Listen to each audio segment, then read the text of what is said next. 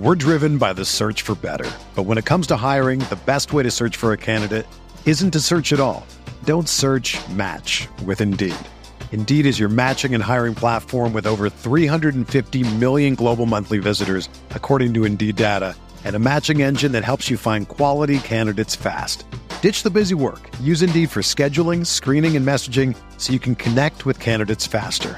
Leveraging over 140 million qualifications and preferences every day, Indeed's matching engine is constantly learning from your preferences, so the more you use Indeed, the better it gets.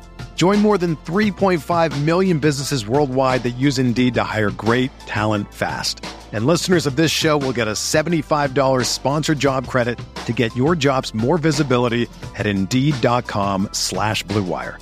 Just go to Indeed.com slash BlueWire right now and support our show by saying that you heard about Indeed on this podcast. That's Indeed.com slash BlueWire. Terms and conditions apply. Need to hire? You need Indeed.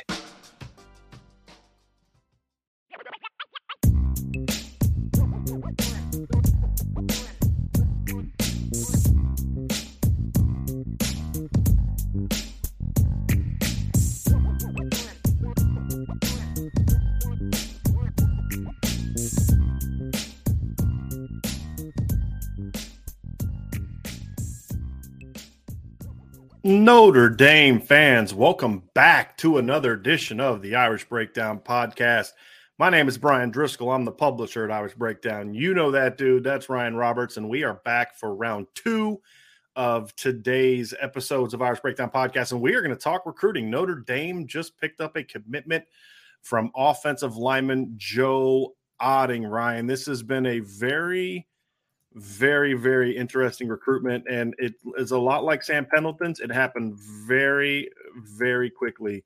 Uh, big pickup. Uh, now let's be honest the first thing that people are going to talk about it's not a sexy pickup three star kid all those type of things but this is a kid that that notre dame iowa wanted bad and and there aren't many teams around the country that produce offensive linemen the way that notre dame and iowa do that's for sure.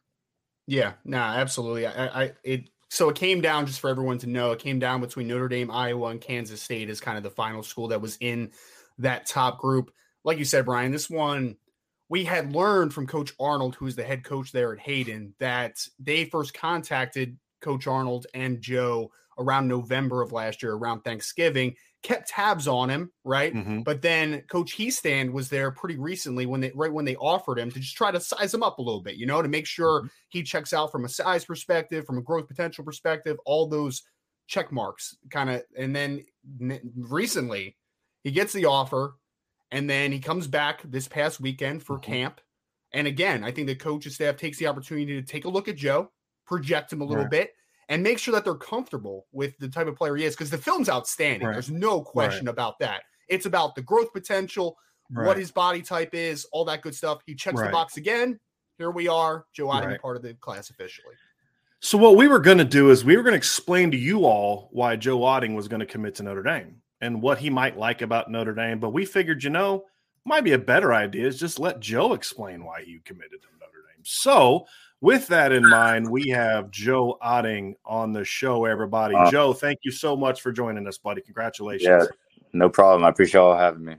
Yeah, of course. So, I mean, this has been a whirlwind for you. I mean, you got your offer little barely over a month ago. Yep. And now here you are, June 7th. Notre Dame is the school. What was it about Notre Dame? What was it about this last month or so that made you say, hey, this is the move for me? You know, growing up as a kid, you know, growing up in a Catholic community. Uh, I go to Catholic high school right now. Um, Notre Dame's kind of always been a dream school of mine.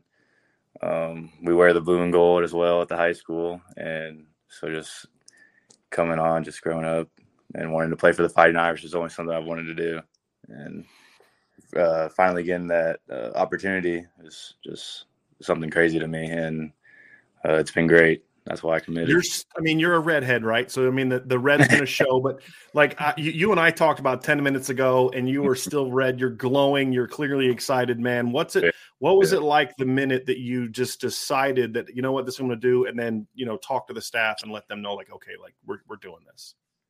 You know, it was a big relief off my shoulder. You know, this recruiting process is very stressful. Um, very blessed to be in it, of course, but just finally having that commitment is just big relief, and I'm pumped about it. Joe, let me so, ask you this. Go ahead, Ryan. Because I, I know that Coach Hiestand, from talking to you a little bit in the past, was a big element to this recruitment, right? And obviously, when he came to the visit and just kind of was able to meet you in person for the first time, I think things really started to heat up. Then, obviously, right, right um, after you got the offer, take us through your relationship with Coach Hiestand and how instrumental he's been throughout this process for you. Yeah, he's been great. You know, we stay in touch uh, periodically throughout the week.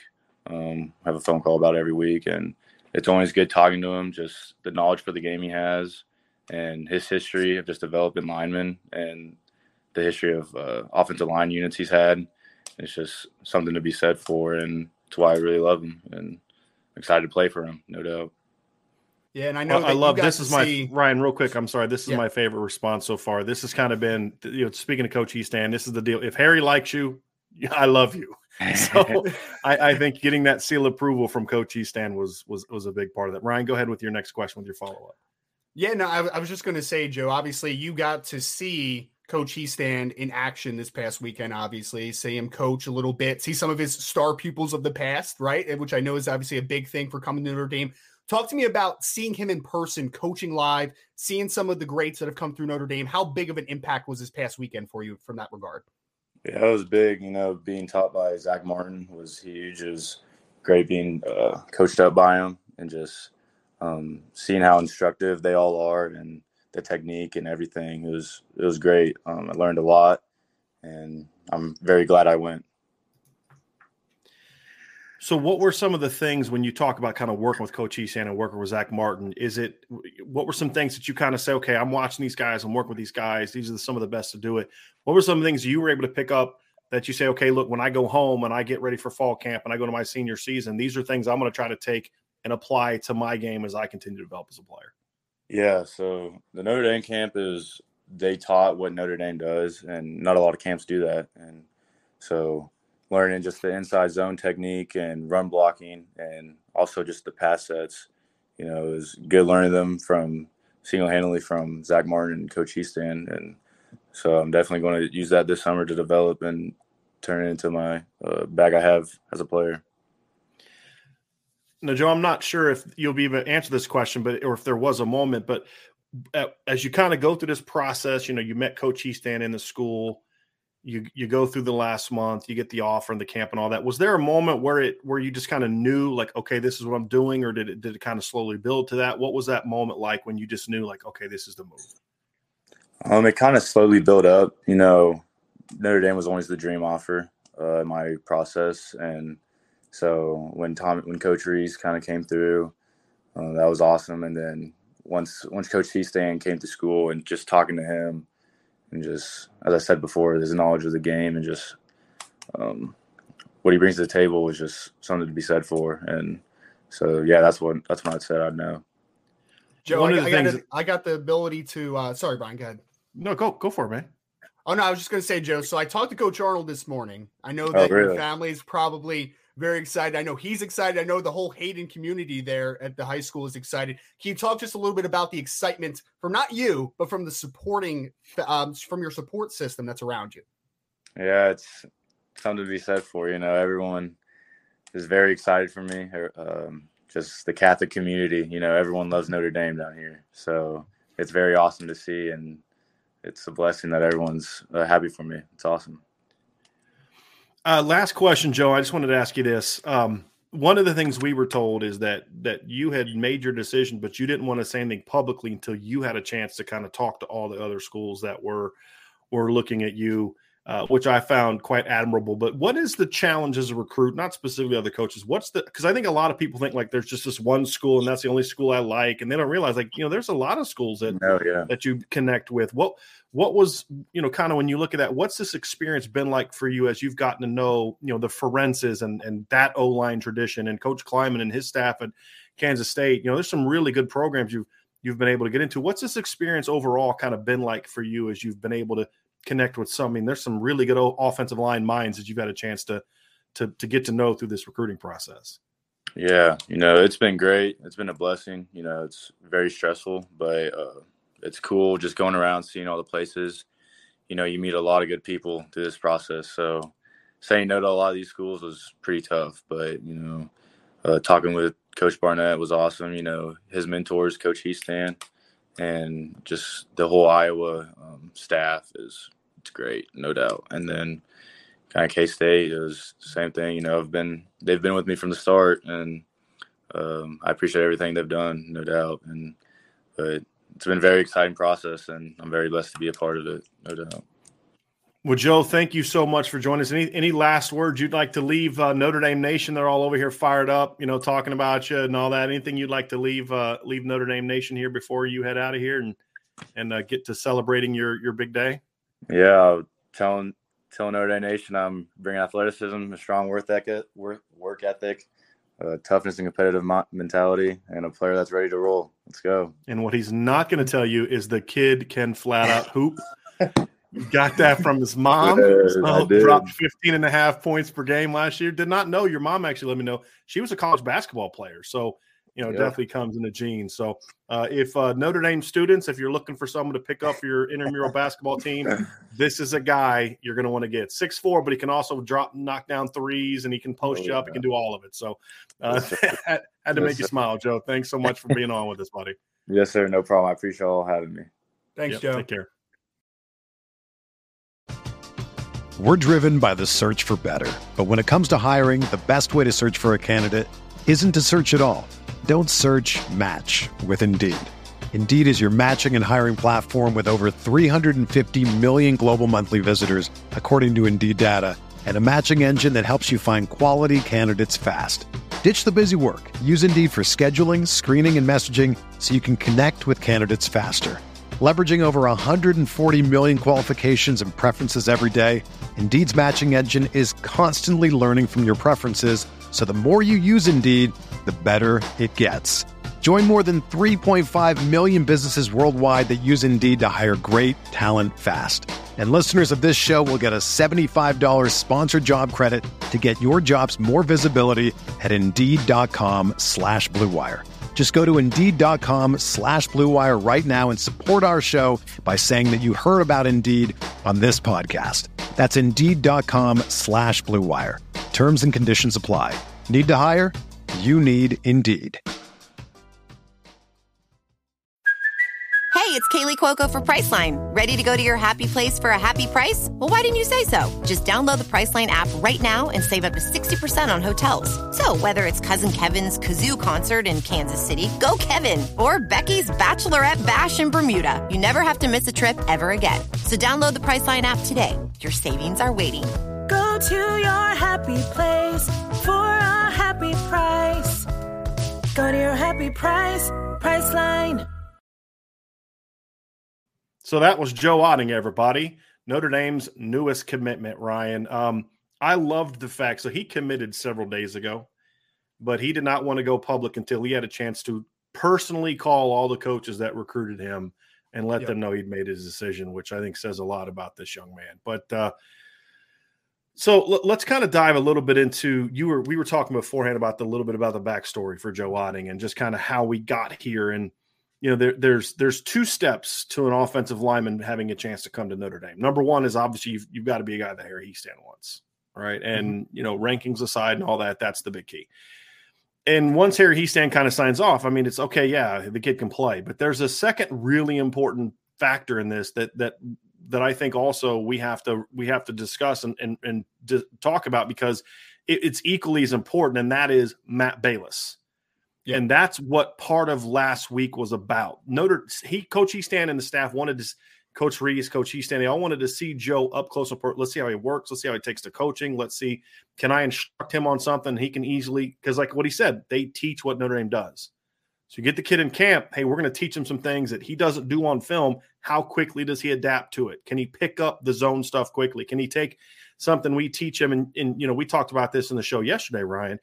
Can he Mhm. take it and apply it quickly and all that stuff? Check the boxes. But the final piece was Matt Balis has to look at this kid and say, okay, he he he has the he has a frame that I can work with. It's very similar to Ashton Craig last year. That's a I mean it, they're very similar in a lot of ways. You know, doesn't have the natural girth maybe, but once Matt Balis kind of signed off, I think that was that was the final step needed to say this is a kid that we're going to do that. And then once he did, th- then his spot in the club. because coming into last week, it wasn't a given he was going to have a spot for him. They liked him, but they really wanted to see him in camp. They really wanted Coach Balis to kind of sign off on it. And and once that, that that all checked out, it was a it was a no brainer. There was never a question after that that they whether they would or would not make room for him in this class. And we'll explain that here in a little bit, but just kind of want to talk about that part too. It, it was really important to get him on campus and see what he could do. Yeah, I know it sounds weird to size a high school recruit up, right? But it's important. That's the body typing. That's projecting how big a player can hold, how much weight a player can hold. We've talked a lot about like Nicholas Petit Frere coming to Ohio State. It's just like Aamil Wagner. body, Aamil Wagner. Like what what do these frames hold? What can they hold comfortably? And it's really a great point, Brian, because actually, uh, again, I talked to Coach Arnold, his high school head coach, this morning, and he told me that when he was talking to Joe about through the recruiting process, the two people that I you need to get to know the position coach and the strength and conditioning coach. He understands that there's development that Joe needs to take place in the future from a physical perspective. And he also knows that the ability to see him in person was paramount for this Mhm. one, right? Like they love the film. And we're probably going to show you the Right. film at some point here. Right. It's great We'll do that film, man. There's no yeah. question, no question at all that the film is fantastic. The question is, can the body type hold up the Right. athleticism on film? Because that's probably the most attractive Right. thing for me on film is that this kid is a really gifted athlete. Right. And I don't think anyone that's watched this film questions that. I mean, the athleticism's there, the punch is there, which we'll talk, which we'll show when we get to film. It's really about, you know, look there. There are some kids that I've seen that I've recruited to the Division three level that you're like, this kid's got great film. This kid's a great player. Like this kid's a great offensive lineman in high school. But he's 6'1", 235 pounds. Just he's never going to be able to play at that level just from a size standpoint alone. And, and so uh, that that's a big key. Is like, and, and that's where Matt Balis has to be valued as someone like, oh look, we got to sign off on this, right? And if you listen to Harry Hiestand talk when he was hired, and you've listened to him talk about Matt Balis, you can see that there's a respect there that he has, just like everybody else in the program has. With let me make sure the coach Balis is on board with this as well. And and once all those things kind of checked off, it was a no brainer. I mean, like you said, the staff liked this kid a lot. I think once Coach Hiestand got the film on him, just like Sam Pendleton, once he saw the film on him, he's like, yeah, I got to have this kid. Now, let's talk specifically about why Joe Otting is is also an important player in this class because Notre Dame had two main objectives coming into this class on offensive line. One we've talked a ton about, Ryan, and that's offensive tackle. That's a huge one. This is not meeting that need, right? Joe is not even a tackle in high school. He's a guard in high school, as we'll show you on the film. The other one was you needed to you needed to rebuild the center depth chart. Look, when the 2023 class shows up, Jarrett Patterson's gone. If Jarrett Patterson moves to guard, your centers after that are Zeke Correll, who's going to be a fifth year senior when this class shows up, and Michael Carmody, who's going to be a senior when this class shows up. Now he'll have extra years of eligibility and all that because of you know COVID and redshirting and all that. But these kids are getting up in years, and then you look at the the younger classes. Patty Co- Pat Coogan is just not your typical like high level guy. He's just a nice, tough kid, but he's not. You know, he's a guy that you need to try to recruit over. And then after that, you have maybe Ashton Craig, who could play center, but also could play guard, could play some tackle. You know, he's got some first versatility, but he's a guy that could potentially be a center.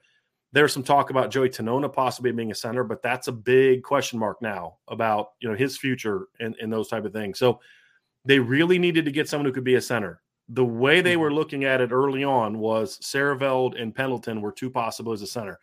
They never felt super comfortable with either of them being great fits at center. You know, Pendleton's more of a big, strong kid. You want to have him as a mover at guard.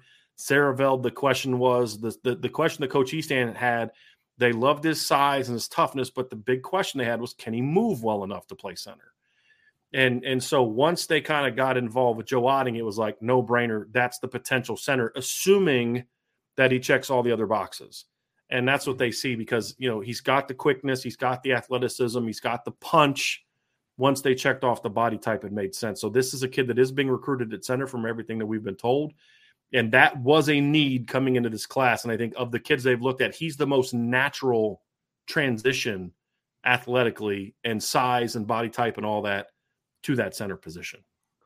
Well, I think it was like one of the first times we watched it, Brian. We watched separately, and, and I think one of us texted the other and was just like, "This kid's a center." Like, there's no doubt about it. Yeah, right? and because we were remember when he got offered, it was like, what? What I mean, what, what? Why are they offering this kid? Like, because look, uh, Ryan, the natural reaction is even for us who don't care about stars, the next reaction is like, okay, this kid's a three star, like you know, like six four, two sixty. What what are you talking about? So we're like, okay, let's watch the film. And that was the first the first two things we said, Ryan. One was this kid's a center. The second one was what? You you remember? Nasty, or he's This really good kid's really nasty. Not even Yeah. athletic. The athletic thing wasn't even the first thing we talked about. Like we talked about that next, but it was like, dude, this kid is physical. Like this Mhm. kid is nasty. And that's something that I think you have to have. Like that was the thing about Aamil Wagner that that kind of eventually sold me on a senior film. Like I I was really against Aamil Wagner early on because I'm like, dude, I don't see the frame. But especially as a senior, you saw a kid like, but this kid's really physical. This kid get, you know, he he doesn't have to be 310 because he's strong and physical. He doesn't have to get to two, you know, 305, 310, 315 because he has that punch, that length, that physicality, that toughness. Same thing with Joe. Joe doesn't have to get to 305 because he's got a level of punch and physicality and the demeanor that says, you know, he could he could do a 295, 290 and be okay because of the quickness, the pad level, the str- just the natural strength. Because when you see him, Ryan, when he uses his hands and he uses his hands pretty well, he's violent. I mean, he's got very strong natural hands, and that was the first thing that popped out to us on film.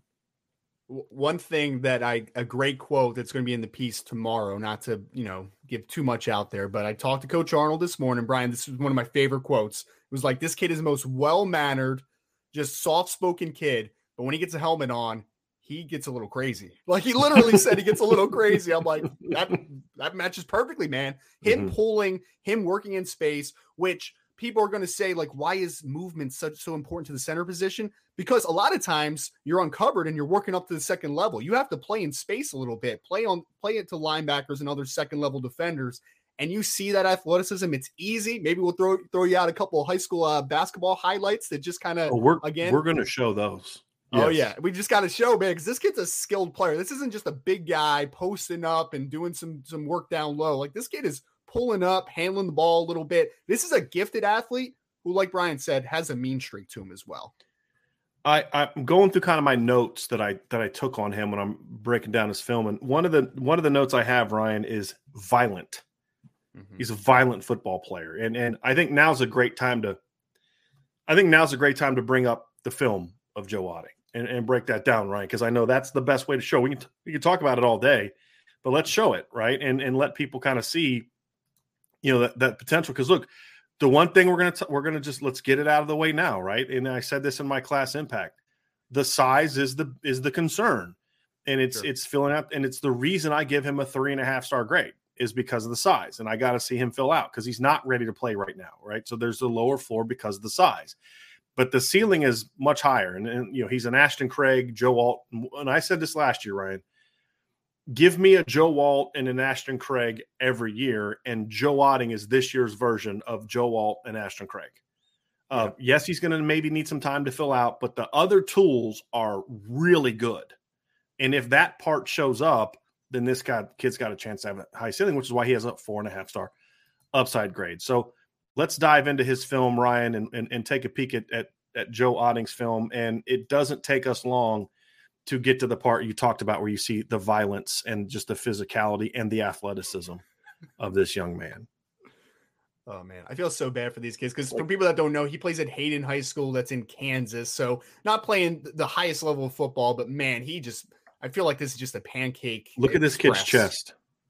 Like the kid's chest goes back. Yeah, he's got some natural power to him, which is really nice to see Mm-hmm. for a guy that needs to fill out. Like there's core strength there to work with. Mhm. He down blocks this guy off the screen. and again, look, we understand he's playing against not great competition. And that's part of the reason you need to get this kid on campus and size him up and see how he moves and all that kind of stuff. But he's here's another note that I have, Ryan. Finisher. Mhm. Yes. He does a lot of that stuff right there. Yep. So as you as Uh, talk, talk people through Ryan, just kind of talk people through like eh, you know what they what the, the athletic aspects of it and and just the different things you see from this kid to make you like him as much as you do.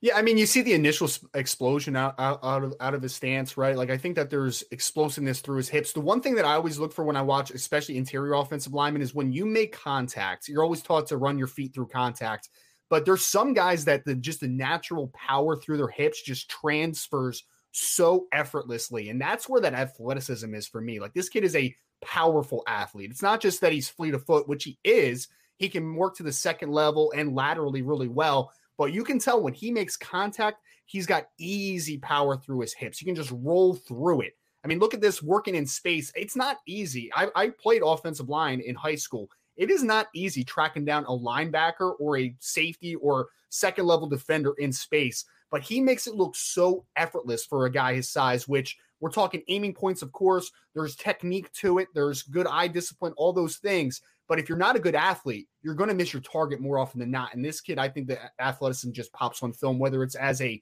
nimble athlete and whether it's like jet lat right there, where you see that hit power being able to roll through contact. I think the thing that you notice too in this film is you're going to see the kid line up at three different positions. From, uh, uh, Uh, I mean, he's played right guard, left guard, and left tackle. It, when you watch some of the game film, the kid shows up and he's playing right guard and left guard in the same game because that's what some option teams will do. They'll have like the quick side, strong side, you know. So it's like based on what the call is, depending on where you're going to go. The fact that he can switch between right-handed and left-handed in the middle of the game too also says a lot about this kid's dexterity and this kid's, you know, just the fact that he can he can play with both hands and it just adds to his versatility and those type of things. I mean, he's got a lot. I mean, right there, is that H back there? Yes. Yes. No, is. that's a mid tackle. That's left tackle, but he's just off the ball. But yeah, I mean, you see it. You see you see the kid doing a lot of different things in the middle of a game, and and he's he's a talented kid. Again, just the only co- co- concern is can he fill out? Can he get to the, the necessary size? And you know, and that's why his ranking is understandably going to be lower than some other kids in the class because he doesn't have that body type. But this is the kind of kid. I said it about Ashton Craig last year. This is the kind of kid I said it about Joe Alt the year before. He goes to Iowa, and where I was wrong about Joe Alt is this part of it. He goes to Iowa, you don't hear from him for two years, and then next thing you know, out of nowhere, the kid's a first team All Big Ten player. Mm-hmm. Right. And you know, that that's what Iowa and Wisconsin have been making a, just a living off of for years is exactly this kind of this kind of player, you know, and that's what I think Joe, I mean, that, that uh, Joe Otting brings to the table. He's just, he's just that typical kid. That's what we say. You can say whatever you want about the rankings, but when Kirk Ferentz and Harry Hiestand want a kid, I'm paying attention. Yep. Yep. And he's, he's a kid too, Brian, where although he's playing at a lower level, it seems like he really is coached pretty well, man. Like his aiming points mm-hmm. are pretty good. His ability to work in space, angles, everything looks pretty solid in that regard, mm-hmm. too. Mm-hmm. And this is some clips of him on defense, obviously. I like that quickness off. I mean, he's not a defensive player, right? But like, this is a nice first step for a kid who's to projects as an offensive lineman is really athletic, talented football player. You know, like look at that, look at that move. Like look at that. The, the change of direction here is is again for a kid that projects as an offensive lineman is what we're talking about here, right? Mm-hmm. Yeah, I, I love guys that play both sides of the football, man. That's that just tells yeah. you. I mean, it's it's it translates, right? Because it's like this kid is the best player on his team. And that translates. I I talked to the coach, and he said, Brian, that he's had one kid that's going to Kansas State. He's had one or two, I think, that went to Air Force. This is the highest mm-hmm. level kid that he's ever had. So this kid is right. playing a man amongst boys at his level. Watch this hand play. He he rips this smacks this guy's hand away, then rips through. Like that requires some some tech some quickness. Smack his hands away, then rip through is not an easy thing to do. Nope. It just it, again, it's about hand speed. And I'll, I'll, say this too, Ryan. And you can, oh goodness, you can see it here. He's not a really super long guy, but he doesn't have short arms either. For an interior guy, his length is is to me a a plus as an interior player for me, as an interior player for me, because right. you don't want a guy that whose arms are too long, and you don't want a guy whose arms are too short inside, right? Because the too long is a center, it's not it's not an issue at guard as much. Yeah. But as a center, you can have two long arms, and I and honestly, I think that's been a bit of an issue for Jarrett Patterson at times. Is when he's because you know he has a high number of snap infractions because it is a longer process for him because he's a long mm-hmm. guy. Like I think he has like tackle length, in my opinion. I won't be shocked if he has, you know, length that makes some people. 30, gee, could this? Yeah, yeah. Could he play like thirty three and some odd inch arms? Yeah, I wouldn't right, be shocked either. Right. Yep. Um, you you you also don't want like a guy with like really short you know alligator arms either. You want a guy that's got that, and, and I think Joe has that. Like Sam Mustipher had pretty decent length for a six two guy. You know what I mean? Yeah. Like, but it wasn't too long. And I think Joe brings a lot of that to the table. So uh, we're gonna we're gonna pull up the basketball film, Ryan. Don't worry. I'm I'm, I'm pulling it up now. So we're gonna we're gonna see some who we're gonna see the kid playing basketball. This is I I, th- I think I watched this first, Brian. I was so excited Yes. about it. I'm pretty sure I sent this Yeah. one to you. Yeah. and then you went disrespected his points per game in the article. His mom was not happy about that, which Mac- is hilarious. You blame you she was Max so Preps sweet. She was so nice about it too. She was uh, like, we're joking, like she's busted your chops. She really didn't. She was like, "Hey, just wanted to let you know, like, right? We really." She thanked us for the article and really appreciated we gave him respect and you know, like, you know, didn't just hammer them. Oh, why are they all from the three star kit? You know, she was very kind and th- she go and just just by the way, the eight point six points per game was his sophomore numbers. He actually averaged fifteen point five last year. And when you found out she was a hooper in college, like, okay, now I understand why she took that a little bit, you know. So let's Might get to some to- some. might have to get Mrs. Otting on the podcast one day. There you know? go. She school you on on hoops and stuff. So let's watch. So the reason we're popping in the high school basketball film is because we want you guys to watch his feet and the athleticism. Like this is a very coordinated, very skilled, coordinated kid. Like it, it you know, it's it's an impressive deal, and you can see the attitude on the basketball court as well. This is And him coming on we did- defense. One thing we didn't mention too, Brian, is that he is a basketball player as well. So, I mean, that's, I mean, immediately, eh, I mean, I'm pretty sure the coach told me he's up to around 270, 275 pounds just after basketball season, right? Like, that's Mm-hmm. Right. where guys usually add a ton of weight. Basketball probably keeps his weight down for him. I want to show these last two clips again. This is you see the length here when he goes for this ball with this, you know, this this a little bit of a high. Look at that length. Gets down, comes back up. This is another example of just the agility that this and the skill, the coordination that this kid has. Like Oh, man. I, oh, I love the footwork in the post, man. I love it. Popping love it. threes, money,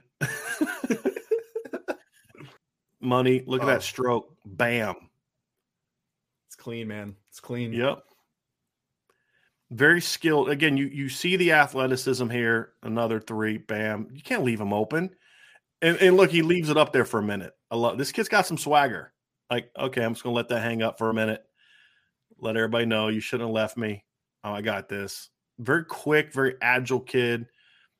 Stop leaving him. Come on. Do you guys not read your scouting reports? Come on. He's got really good footwork in the post, though, man. You see that foot quickness, and he's just, he's a really Yeah. smart player. Like, he just Right. has really good skill as a basketball player. Yeah. Look at that spin move. I mean, like, you're, we're being serious now. Like th- this is the foot quickness that we're talking about, right? Like that requires quickness, agility. Uh, it requires athletic skill. This isn't just, you know what I mean? Like, oh, do you see that? That was a buzzer beater. Watch this. See the clock going down? Gets it off quick, buzzer beater to win the game. Well, at least to put them up. It looked like it was 41 to 40. And I know, I know we're having a little fun here, obviously, but this stuff does matter. I mean, It coaches love multi-sport athletes. They love it. Yes. Well, and it just gives you, and Harry Hiestand's been known in the past to, when kids played basketball to go show up at their basketball games because it, it allows you to, you see their conditioning level. You know, does this kid run up and down the court five times and he's got a, he's, he's at, he's tapping out, you know, or he needs a breather? Uh, is after a couple minutes of on film, is he kind of the last guy down the court? You know, what kind of motor does he have? And then, of course, you see the footwork, you see the hand eye coordination. There's a lot you can learn about a kid athletically. It doesn't necessarily translate to football specifically, but it gives you a sense of what he can do athletically and, and Sure. from a competitive standpoint and from a conditioning standpoint. Because obviously, you got to be in pretty good shape to, to play basketball. You know, and, and the point is, if this kid's 260 playing basketball and he's lumbered up and down the court and he, you know, he's got every every three four minutes he's tapping out, then that that that kid's going to struggle to put on 300 pounds and be able to play college football, right? And that's that's why that matters. Where if a kid can be 260 and he's, you know, averaging 15 and a half points a game, he's on the court, he's running up and down the court, he's driving to the hoop and those type of things. And okay, this is a kid that can handle putting on some weight because he's a really good athlete, he's in great shape, you know, so he can handle that weight a lot better.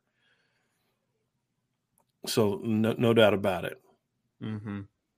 So it's a very skilled basketball player as well. So we just wanted to kind of give you guys a little bit of a taste of some of his basketball skills. So just so so athletically you could see what this kid brings to the table. Now again, the same question that we had at the beginning still exists now, and that is going to be whether or not Joe can fill out and and you know be 290 plus, 295 plus. Those are questions, but we can't answer those today. You know, I mean, those are going to be answered over the next couple years. But what we can address and what there is to like is the fact that this kid athletically is very skilled very skilled athlete, and a lot of power, as we saw from the film. So, I think those are those are all fair questions. And again, like I said before, I mean, he had a, he had he had offers from his region. He had all, all the right offers, right? Iowa, Iowa State, Notre Dame, Nebraska, Kansas State, and all the right schools that you want to make sure a kid has offers from. He has offers from, right? And and I mean, can we can we talk for about for a second the fact that we talked about him playing at a lower level of competition in Kansas. That also means that there's not as much exposure for him too. So people right. always say like three star, three star. Sometimes if a player isn't from a great region or isn't from a school that produces a lot of talent, they get a little underrated. I, I don't mm-hmm. I just don't see how you can watch this kid and not think that he's a four star caliber player. I just don't right. agree with that. Right. So that is Joe Otting, everybody, from a film standpoint. You know, there's a lot to like there. You know, again, on the on the football field, there's a lot to like. On the basketball court, there's a lot to like. This isn't a kid that's a really good at basketball player that you got to kind of project for him to play football. He's great at both. And I think it just kind of shows his athleticism. I believe did I also see that he does some track stuff, like some throws, or am I confusing him with somebody else? I, I think he does. That's usually a, okay. a little little three three yeah. thing that they usually do. I, am going to look it up, but I'm pretty sure he's a shot putter if I remember correctly. So yeah, so that's that is Joe Otting. Now, look, I understand it. Not a sexy pick. If you're someone who who looks at that, I, I, I'm not criticizing. I understand it. I understand the other aspect of people say, well, he doesn't have any big offers, and they're going to talk about Alabama and Ohio State. I get all that. As I've said before, though, the offers that matter most to me are the offers that involve schools that are really good at developing that position. And and when you look at that position, this is a kid that to me is is a you know, had it, it checks all the right boxes in my opinion. And you know, he's he's already ranked higher on two of the services than what Tyler Linderbaum was coming out. And I, I should point out, looking at on three, it says here that Tyler Linderbaum was listed at 6'2, 255 coming out of high school uh, by them. And then rivals listed him uh, at, or I mean, 247 Sports listed him at 6'3, 290. And then rivals listed him at 6'2, 270, which is, those are always kind of funny. So, uh, so he, just a, he is a he is a shot putter. Brian just looked it okay. up. 48, five and a half inch shot putter as a junior. Okay. So pretty solid number. Good number. Okay. So that is that that is uh that is Joe Otting, Ryan. So mm-hmm. let's talk specifically about the center position. I gave my opinion on it early. I want to kind of get your thoughts on it now. When you watch him play, and, and, and you and I have broken down his film several times, and once we realized he was going to commit, we went back in again to just kind of to, to kind of see what we thought. And you know, just I, I come to the same opinion. So I just want to when we when as now that we've kind of narrowed down where we see his position. Number one, he doesn't have to only play center; he could play guard, but the, the center is the position they're recruiting him. How specifically to the Notre Dame offense now, Ryan? Yep. How do you see the fit? How do you see the transition from a skill set standpoint to that position? Well, I, I, think one thing that Notre Dame does well is that they kind of mix up the run game a little bit. But I mean, there is a heavy, obviously, influ- inflection of inside and outside zone, right? And I think when you're talking about that type of system for the center, you have to be able to move, work to the second level, work laterally, and outside zone scheme those things really matter from the center position. And I thought Pendleton, and we've talked about this before. I think Pendleton can play center, but I don't think that's his best position, right? I watched this mm-hmm. kid immediately and I'm like, that's a center. Like that he's mm-hmm. long term. I'd be surprised if he wasn't a really good center. So, like you said, Jarrett Patterson's going after this year. Two years from now, you're talking about Zeke Correll being a fifth year guy, Michael Carmody being a senior at that point. What is the next step at center is a big question mark. And the good thing about Joe is we've talked about it. He needs development. He needs time in the weight room, but he's not going to be forced into action right away, most mm-hmm. likely, unless something happens, right? So he's going to have that time. Right. And I think this kid could be the center of the future. It's very possible because he has all the tools. It's just about reaching that height as far as from a physical development perspective. Mm-hmm. I'm looking here too, Ryan, real quick. And uh, Tyler Linderbaum on the Iowa roster so the official Iowa roster as a true freshman was listed at 6'2", 270 on the University of Iowa roster as a true freshman. So I just thought that was noteworthy. He you know, again, you he was. I actually heard a story. I actually heard a story, Brian, that he was only about 260 pounds when he was a redshirt freshman playing center. So yeah, he, Tyler Linderbaum was very small. He finally bulked up to like 296 at the combine, I think. But everybody knew that he played in the 280s at most right. during Iowa career. Right. So so okay, so let me and he was he was only listed at 6'3 290 on the roster last year. So talk to me about that's an undersized guy. Why was T- Tyler Linderbaum able to be successful and in, in just using him as example?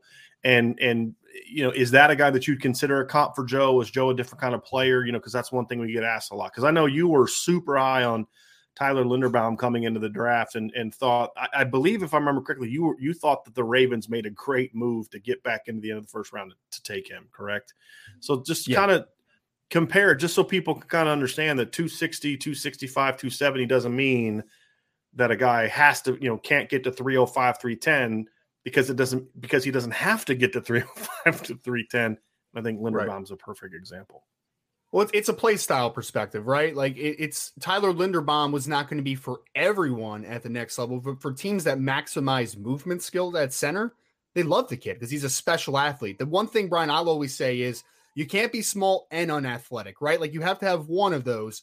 And I think that you see a lot of those things with Joe Otting. Like the kid can move in space, and he is a really good mover to the second level, laterally, inside outside zone scheme. I think he's going to be a great fit for those. We'll see how the weight develops. We'll see how the physical development happens from that from that sense. But yeah, I think that the the the parallels are interesting because, like you said, Linderbaum was actually a defensive lineman to start his Iowa career, so it wasn't even mm-hmm. a certainty that he was going to be a, a, center. But what Kirk Ferentz and that staff maximized out of him is he's a really gifted athlete for that position. So think of again, not a direct comparison, but in a similar vein to Tyler Linderbaum, Jason Kelce, like that's your brand of center that you're looking at right here. Guys mm-hmm. that you want to get in space. The movement skills are what Joe Otting brings to the table. Let me ask you this question, Ryan. When when you look at a guy like, or let me make this comment and and make sure the people understand this. I, I've seen some stuff in the chat and others, and people say, you know, if you take Joe Otting, you run the risk of not being able to take Monroe Freeling and and or Charles Jagusah. and all. Listen, this has nothing to do with those two players. We'll have that conversation here in a minute when we talk about what's next in the offensive line. But he was recruited to play center. And so any impact he has is on a guy like Sam Pendleton, meaning Sam Pendleton doesn't have to project at center. Right. right. So you understand, as, as we said, and I wrote about this in the class impact, Notre Dame had two huge needs they had to fill in this class. Improve the depth at tackle. That's a that remains to be seen. That there's that's still a work in progress. You needed to find a, a center and Joe Otting fills that need for Notre Dame in regards to being a, the center prospect. So that is now set. That that is now set. Notre Dame has their center. They have one other interior player. Now it's about focusing on. Now you look at filling out your tackle position, and so Elijah Page, Charles Jagusah, Monroe Freeling, those guys are going to battle it out for two spots or three, depending on what's going to go. But you're not. Mm-hmm. You're not not getting those guys because of this commitment. There's another commitment that could happen that would have a greater impact on those. But just understand that Joe Otting fills a need that had yet to be filled and wasn't going to be filled by the, the guys left on the board. He wasn't going to be filled by Elijah Page, Monroe Freeling, or Charles Jagusah. And I'm just going in order of when guys visit for that three. So just want to make sure that we understand that this is a different this is a, this is a different situation. He is being, he is filling a need for a position that currently they didn't have anybody that could fill it that it, that where it was their number one fit as a position. Because I think the point you made earlier about Sam Pendleton is important, Ryan. Could mm-hmm. Sam Pendleton have been a center? I think it, he could have, but mm-hmm. would that have been the, the the first place you'd want to put him? No, and that matters. Yeah, he's he's more so. Just for a comparison's sake, like Sam Pendleton playing center is more Josh Myers than it is these outside zone heavy schemes, right? right? Where because he's more of a power dictated type of player. Can he do it? Sure, but your offensive system may have to be a little bit different than what you would have with a Joe Otting at center. And it's a great point, Brian. Like again, this isn't replacing a Charles Jagusah or Monroe Freeling. Like this is no indication of the offensive tackle board. They mm-hmm. found a center. Harry Hiestand found a center in the in the 2023 cycle that he thought could be the guy, right? Like he thought right. development wise, he could be a player for me down the road. That's where Joe Otting comes into this. This has nothing to do with the offensive tackle board. So great, great point there. This is the story of the one. As a maintenance engineer, he hears things differently. To the untrained ear, everything on his shop floor might sound fine, but he can hear gears grinding or a belt slipping. So he steps in to fix the problem at hand before it gets out of hand and he knows Grainger's got the right product he needs to get the job done, which is music to his ears. Call, clickgrainger.com, or just stop by. Grainger, for the ones who get it done. I want to mention this too. Like Zach Martin, one of our our longtime contributors, says, "Is Billy Schrauth being considered for center?" He says, "I I know, but he played the All American game at center and looked solid." And he says, "If he's one of your best five and is a center, just a thought." And, and my point is, yes, I do think Billy Schrauth. I mean, any player. I mean, Jarrett Patterson was was recruited to play left tackle and quickly got moved. You're going to move guys to get your best five on the field. The th- the issue is, however, and I've always felt this about Jarrett Patterson and we've talked about this before. Yes, Jarrett Patterson proved to be a great center, but I still don't think the center was his best position. I, I still feel like if the need was there, Jarrett Patterson would have been a, a really good tackle. And, and, mm-hmm. you know, that's why I'm uh, the only reason that we're hesitant to move him now is just because of he's been at center so long. But I would never argue that coming into college, it was his best center or his best position right. was center. And so the the point with like Schrauth and some other guys with with with like you mentioned with Sam Pendleton, it's not that they can't play center but if they're not as good at centers, they are at another position, but they're still one of the best five, then you're not getting the most out of that kid.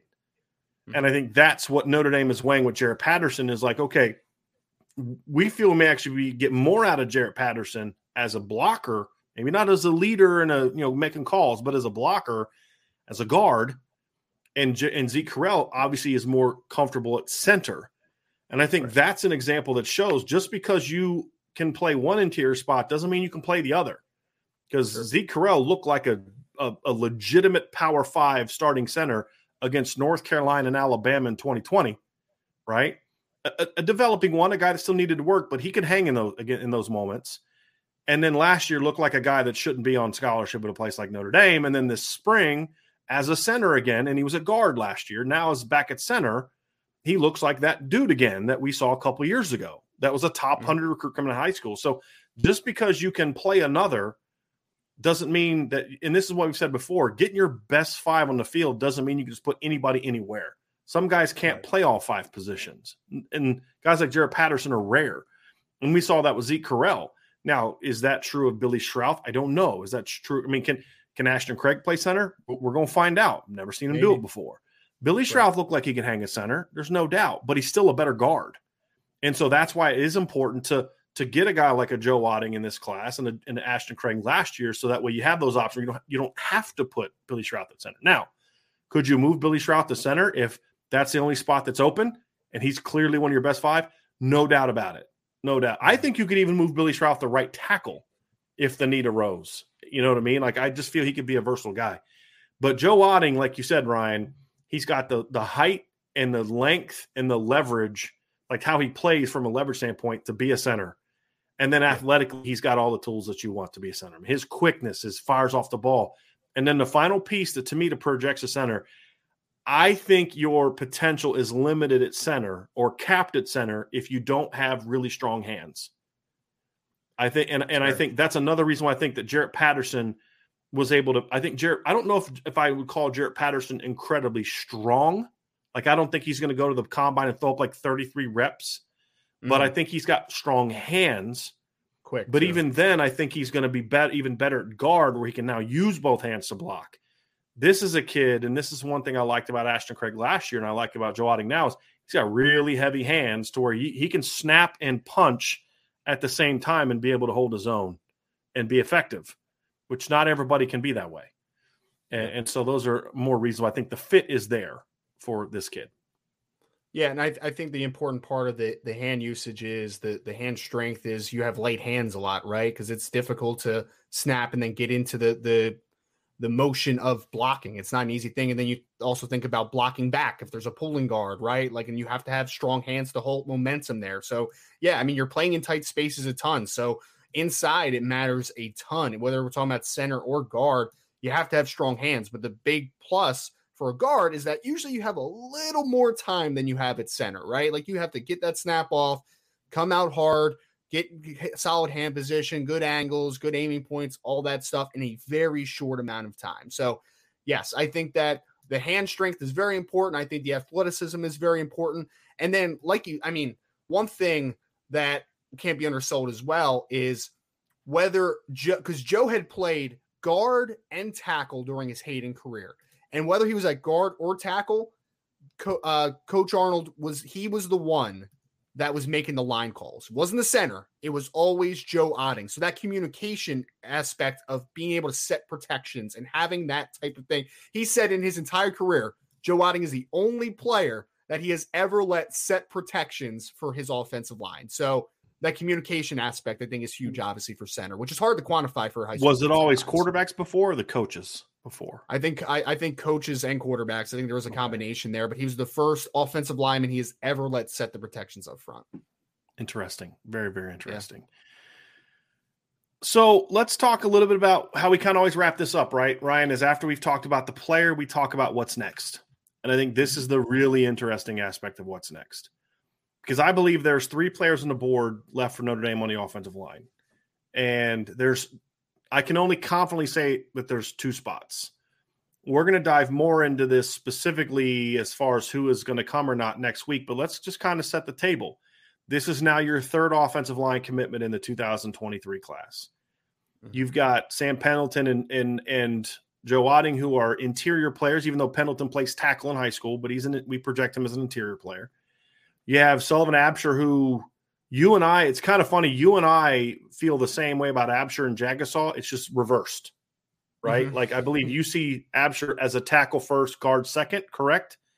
And no, I- I, kind of prefer him inside of you've kind of come Kinda down to him being an inside guy. Okay. Yeah. And Jagusah, I see as a tackle that could be an inside guy, and obviously Freeling and Elijah Page are, are, are, are tackles, Pure tackles. in my opinion, pure tackles. Mm-hmm. So you've got sort of three of your spots done. You've kind of got your interior handled now. You know, if it, now again, they're they're they recruited Sullivan Absher as a tackle. They're going to give him a chance at tackle, but as we always know, those kind of tackles for Notre Dame have a chance to move inside. He's a Josh Lugg caliber kind of player. Mhm. So now it's about finding tackles. That's the emphasis now. That's the key. And Notre Dame has three kids on the board. One is already visited for this month. That's Elijah Page. We talked about him yesterday. Notre Dame absolutely knocked that visit out of the park. Notre Dame is going to be hosting Monroe Freeling this this this weekend, and then they will have Charles Jagusah on campus. A couple. He's either I, I'm not sure if I got to talk to Sean. He's not coming from the 17th to the 19th, like that Friday to Sunday. I believe he's going to show up on Sunday, and then stay Yeah. till like Monday or Tuesday for his official visit, and then that'll be the last of his visits. So it's those three guys, and Notre Dame uh, for sure has two two two spots left. And my understanding is they're going to take the first two of those three that want to commit. That's my understanding of it. Now, depending on how the order goes of who wants to commit when, it's going to be tough. But I'll just say this: there's a lot of talk about six offensive linemen and all those kind of things. I'll say this: so talking to sources, it's it it won't be easy, but Notre Dame has not closed the door on six offensive linemen. And the reason why is is that the guy that they expect to pick last from just a timing standpoint is Monroe Freeling, who has said adamantly he's going to carry this into the fall. Mhm. My understanding is if you're you're not going to say it, it's going to be tough to do, but we're open to it. Is because of him being him and Jagusah being the last. Most likely, Jagusah and Freeling will be the last two guys to make a decision. I think Elijah Page is going to make a decision this month for whoever, and then we expect Jagusah to to has said to Sean that he could see himself wrapping things up end of June, July or end of June into July, and then of course Freeling has been adamant, Ryan. You know, yeah, I could change my mind, but there's always that but. I'm I'm Yeah. pretty consistent into the fall. So I, I, there's it's a work in progress. It's Mhm. but what I know is that of those three guys, Notre Dame views all of them as kind of being on the same level. Now we can all agree to disagree or whatever the case may be, but you know, because because how we feel about it. Like for me personally, Ryan, I know you agree. You don't Mhm. turn down Monroe Freeling. You don't. He's I too would- good. I wouldn't. I wouldn't. Yeah. But I'll say this also, but Notre Dame also feels the same way about Charles Jagusah and Elijah Page. Now, we can agree to disagree with them, all that. That's fine. But I'm just telling you how Notre Dame feels. And and you know us here, we're not a agree with it because Notre Dame says so kind of thing, right? No, no one's infallible. But you and I all you I understand the dilemma that Notre Dame find themselves in because from the minute we started watching Elijah Page, you know, he doesn't have the floor of Monroe Freeling and Charles Jagusah. This guy kid's got an incredibly high ceiling.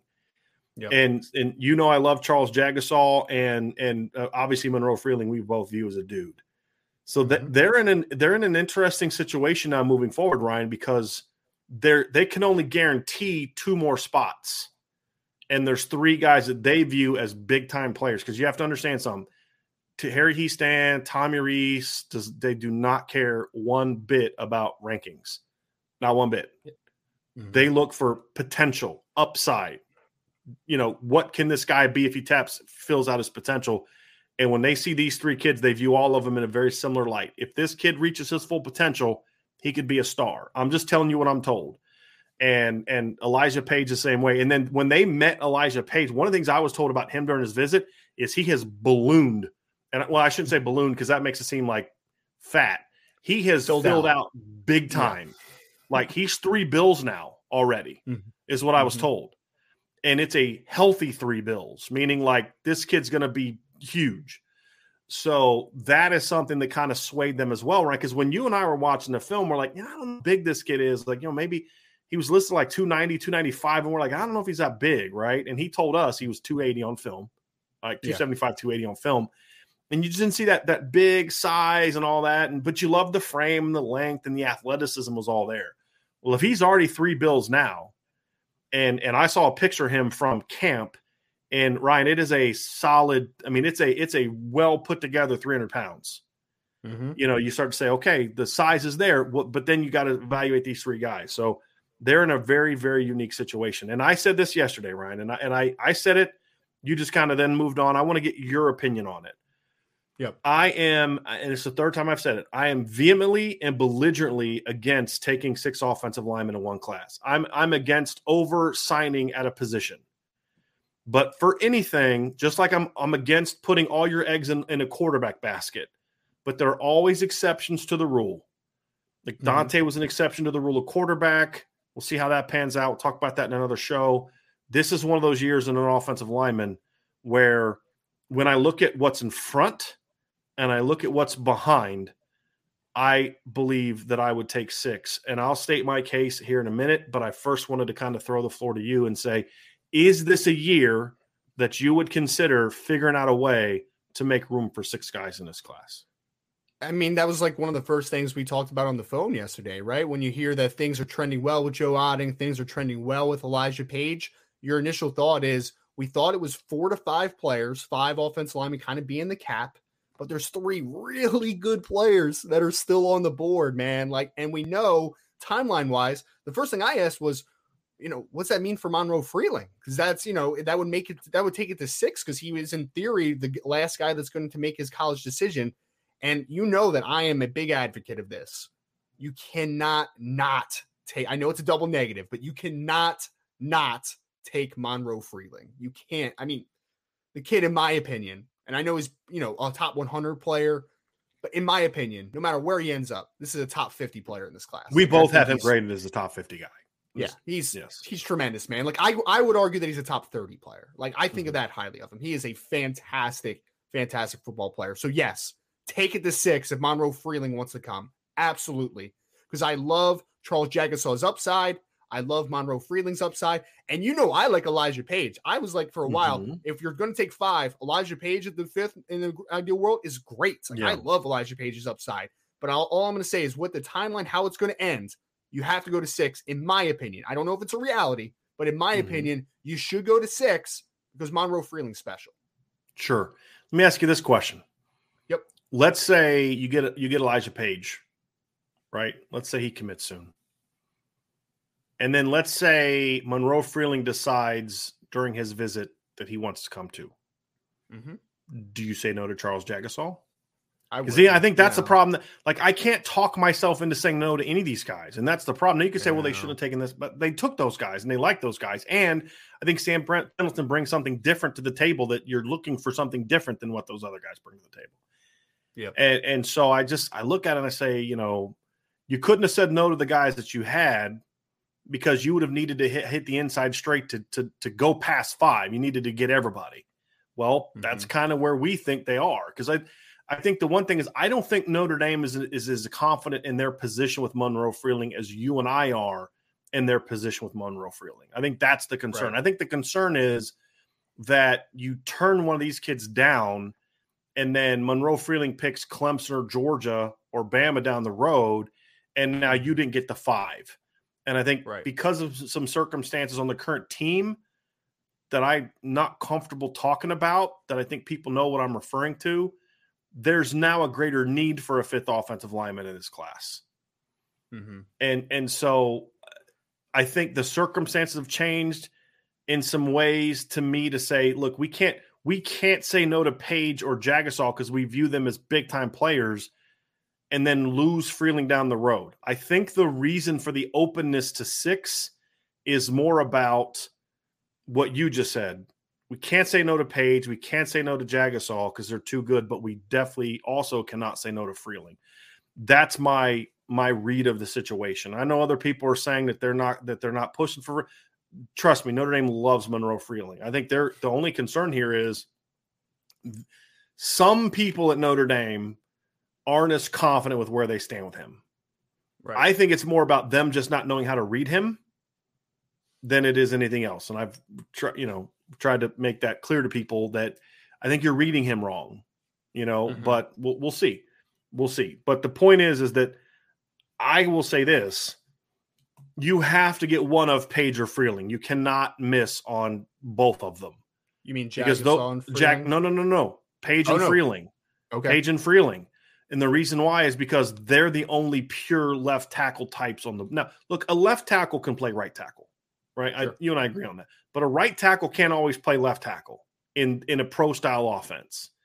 And Notre Dame is a pro style offense. So between Paige and Freeling, you have to get at least one of them in order to for me to say because it's not just about getting three tackles, Ryan. You got to get Mhm. somebody that can play left tackle, right? And I think that's the key. That's the key is getting one of those guys that can be a pure left tackle. And and that's why I say Paige. Jagusah is important too. I'm just saying Mhm. Between those two, with Ja- I think they're going to get Jagusah. We feel good about they are, where they are there. Between Paige and Freeling, you've got to get one of the two because you have to get at least one guy in this class that can be a pure left tackle. Because if Aamil Wagner can't fill out, because again, we have similar questions with Em- Aamil. Here's the difference between Aamil Wagner and, and, and Joe Otting. First, mm-hmm. I'm, if somebody's thinking like, wait a minute, what? Hold on, he's listed as the same weight as Aamil Wagner. What's the issue? When you look at Joe Otting, you see a thick, bo- lower bodied kid, right? So he's going to have to add weight here. The problem with Aamil Wagner is he looks his he's got a thin lower body. He's got a tight end, defensive end lower body. He does not have an offensive lineman lower body. That's a concern with Aamil. And if mm-hmm. he can, if he answers that, then he's going to be fine. He's got five star upside, is what I gave him last year. It's it's about can he fill out. So, and Joe, I'm not as concerned about that, to be honest with you. But you need you need tackles, and if Aamil can't pan out, then you don't really have a whole lot of left tackles left on the board, in my opinion. Yeah. No, you're not wrong. Yeah. I mean that that layer is really important because we've been we've talked about this, right? Like I think we see Sullivan Absher pretty similarly. It's like, okay, he's gonna get a shot at right tackle, but most likely he might be a guard long term. We'll see what happens. Charles Jagusah, he, if he's a tackle, he's a right tackle. Like he's not going to be a left tackle in in Notre Dame's system. Elijah Paige absolutely has left tackle traits, and Monroe Freeling has special left tackle traits. So you can't miss on one of those players. I agree completely. You have to get at least one of them in the class. Otherwise, you're gambling. Like it, I don't like Mhm. forcing yourself into a corner, right? Like you want options so that you make the best option. You don't want to make an option. You don't want to have to make a move out of out of desperateness, right? Out, out of disparity. You like you don't want to do that. And I like Aamil Wagner. I think he has upside, but if he doesn't pan out, what are the other options that are on the board? You need those players so you have options. That's what that's what this recruiting cycle is about. It's about the depth at certain spots so that you have options. You're not forcing Right. to playing players that aren't ready or aren't suitable for the role. Yeah, I, I saw something Ryan that just I found flipping hilarious. Uh, D Troll Hunter says I feel like Brian weekend hangouts with Harry Hiestand, and they just grumpily watch film together, and call not done Ryan, and call Ryan to talk film.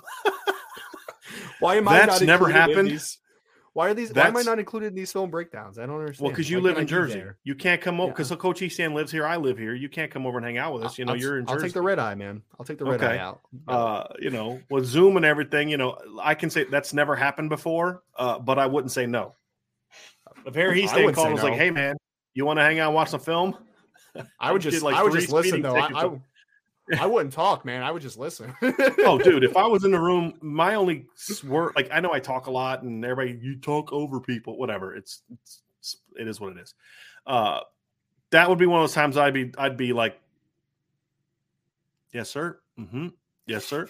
Uh, follow up question. Okay, yes, sir. Mm-hmm. Mm-hmm. Yes, sir. Yep. No doubt, no doubt. That'd be amazing. But uh, that's something that you hear a lot about these kids, though, right? Is is they talk a lot about, you know, man, just watching film with Coach Hiestand, right? What what did Joe say? Like one of the coaches that's recruiting him talked about how he was kind of groomed by Harry Hiestand, K-State, you know, right? Wasn't it K State's Right. offensive line coach? I think, right? And right? to your point, Brian, I, when I talked to Elijah Paige and we had a piece out today on it, he, I mean, he said almost word for word, he was like, it blew me away sitting there and watching film with Coach Hiestand because he just points out Mhm. stuff that you don't even think about, right? Like that's Right. the difference, and they res- they respect that, man. Like they, it's because offensive line, I feel like they get a bad rap, man. Offensive line is a very It's a mental position, position, right? Yeah, it's it's not Yeah. like a these guys aren't just like big cavemen just roaming around, right? Like they're Mhm. smart, sharp kids. You can do that in high school. Really are. You can do that in high school. You can't be like that in the NFL. I mean, in, in college football in the NFL, you really can't. You really can't. Mhm.